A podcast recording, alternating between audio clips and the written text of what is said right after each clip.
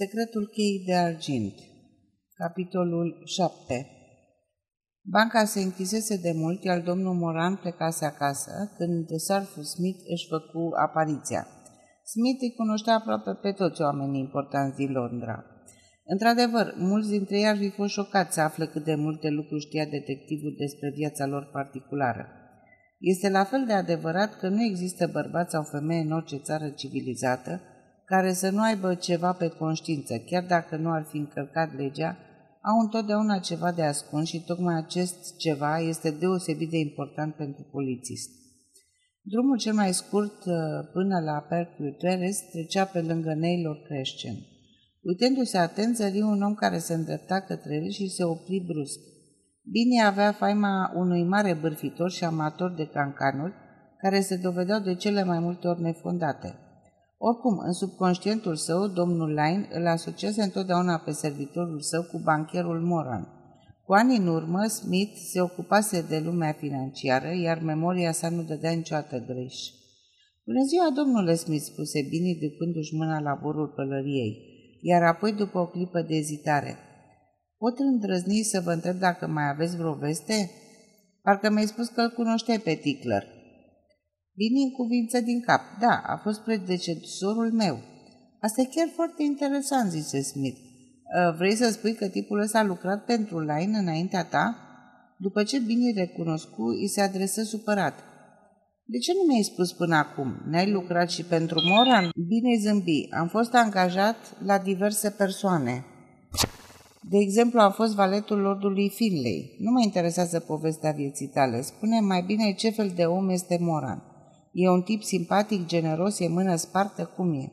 A fost foarte drăguț cu mine, oricum n-am stat decât șase luni. Locuiește după colț, vis-a-vis de parc. De fapt, apartamentul său se poate zări din grădină. Este un tip liniștit, se interesă Smith. Da, nu era prea zgomotos. Când am spus liniștit, îi explică uh, Smith exasperat, mă refeream la petreceri, băutură, femei, înțelegi ce vreau să spun. Mai că ta nu ți-a explicat nimic despre asta când erai tânăr? Mama a murit când eram mic, domnule, îi zise Bini.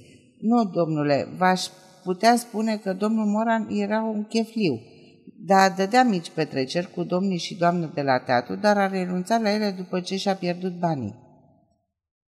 Lui Smith nu-i venea să creadă. Și-a pierdut banii? Păi nu-i bancher, cum putea să-i piardă? Mă refer la proprii bani, domnule, se corectă bine. De asta am și plecat de la dânsul. Avea niște acțiuni la o bancă și se au evaporat, știți cum e. Nu încerca să-mi explici, n-are rost, știu foarte bine ce înseamnă a se evapora, îi explică Smith. Deci dădea petreceri cu artiști, la fel ca și tipul ăla, cum îl cheamă, cu băutură, cu tot acâmul.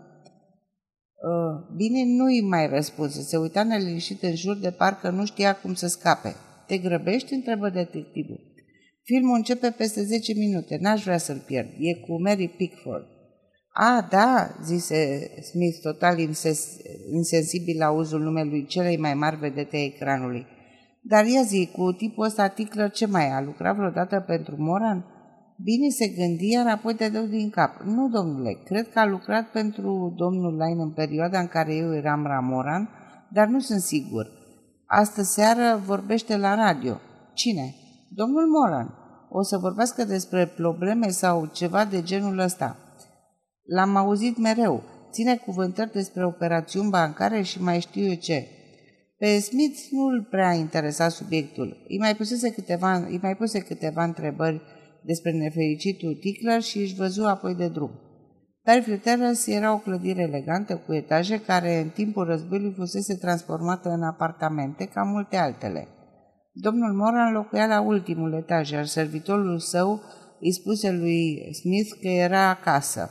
De fapt, se îmbrăca pentru cină. Smith fu condus într-un living room spațios și cochet, mobilat cu gust.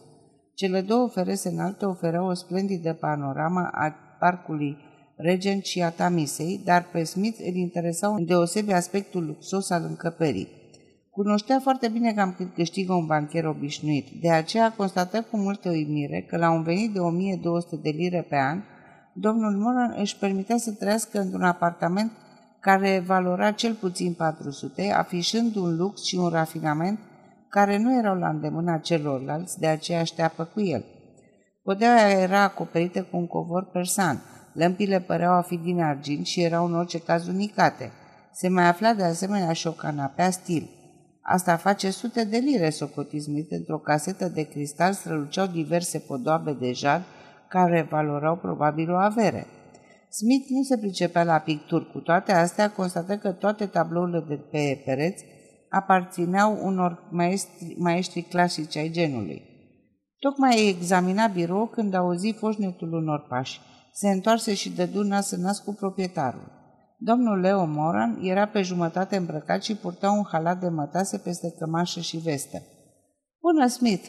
Nu am plăcerea să te văd prea des la față. Ia loc și hai să bem ceva. Sună din clopoțel. Bere, nu-i așa? Da, bere, în cuviță Smith încântat. Aveți un apartament pe cinste, domnule Moran. Da, e destul de frumos, recunosc cu acesta nepăsător, apoi arătând către un tablou. Ăsta e un caro autentic. Tatăl meu a dat 300 de lire pe el, iar azi valorează probabil 3000. Tatăl dumneavoastră era înstrăvit, nu-i așa, domnule Moran? Moran îi aruncă o privire. Da, avea ceva bani, dar de ce te interesează? Nu înțelegi probabil cum am reușit să-mi aranjez un apartament ca asta cu numai 1000 de lire pe an, nu? Lipi din ochi. Sau ți-a trecut prin minte că îi datorez veniturilor mele ilicite, bani ciupiți de la bancă, nu?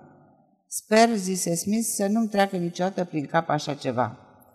Bere, spuse Leo Moran valetului, știu că ai venit cu un anumit scop. Sunt convins de asta, așa că dai drumul. Smith își ciuguie buzele gânditor. Fac investigații în legătură cu moartea lui Tickler. A, tipul ăla care a fost ucis și te întreb dacă îl cunosc. Da, omul ăsta era o adevărată pacoste. Nu puteam ieși din casă fără să-l găsesc stând în ușa mea ca să-mi spună sau să-mi vândă un nu știu ce. În orice caz, n-am reușit să descoper despre ce era vorba. Avea un fel tranșant de a vorbi. Tonul lui nu prea era cel al unei persoane educate, căci, într-adevăr, Leo Moran era mai mult un om din popor. Viața sa fusese plină de aventuri. Se angajase matelor, lucrase ca turnător în atelierele Midlands, ce mai, avusese o mie de slujbe până să intre în lumea afacerilor. Era un diamant neșlefuit, cu o voce pe măsură, câteodată adopta un tom mieros impus de împrejurări. Însă în anumite situații revenea brusc omul de, cealalt, de altă dată. La fel se întâmplă și acum.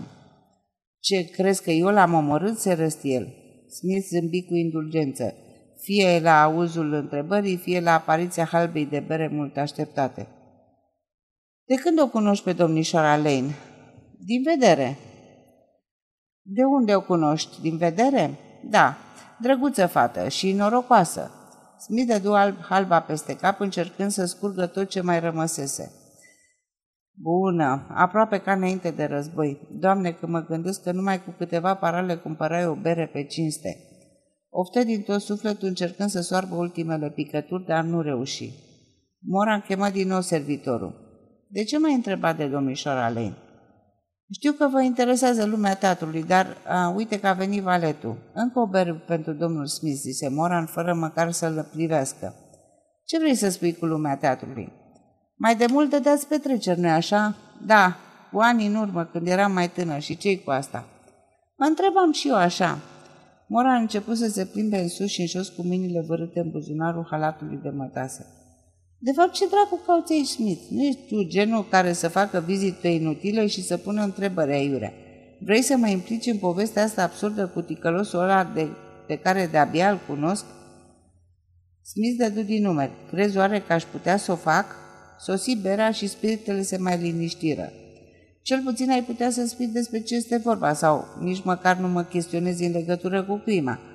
Haide, nu mai fă pe misteriosul. Smith își șterse mustața, se ridică încet de pe scaun și își aranjă oribila cravată roz în fața unei oglinde venețiene. O să vă spun adevărul că de la bărbat la bărbat. Am primit o scrisoare anonimă. Am aflat foarte ușor cine ne-o trimisese, proprietarasa lui Tickler. Se pare că acesta, când se îmbăta, iar asta se întâmpla de două sau de trei ori pe zi, vorbea cu această femeie despre dumneavoastră. Despre mine? Sări Moran, dar nici măcar nu mă cunoștea prea bine. Există o mulțime de oameni care vorbesc despre alții pe care nu-i cunosc început Smith. Știți, publicitatea. Prostii!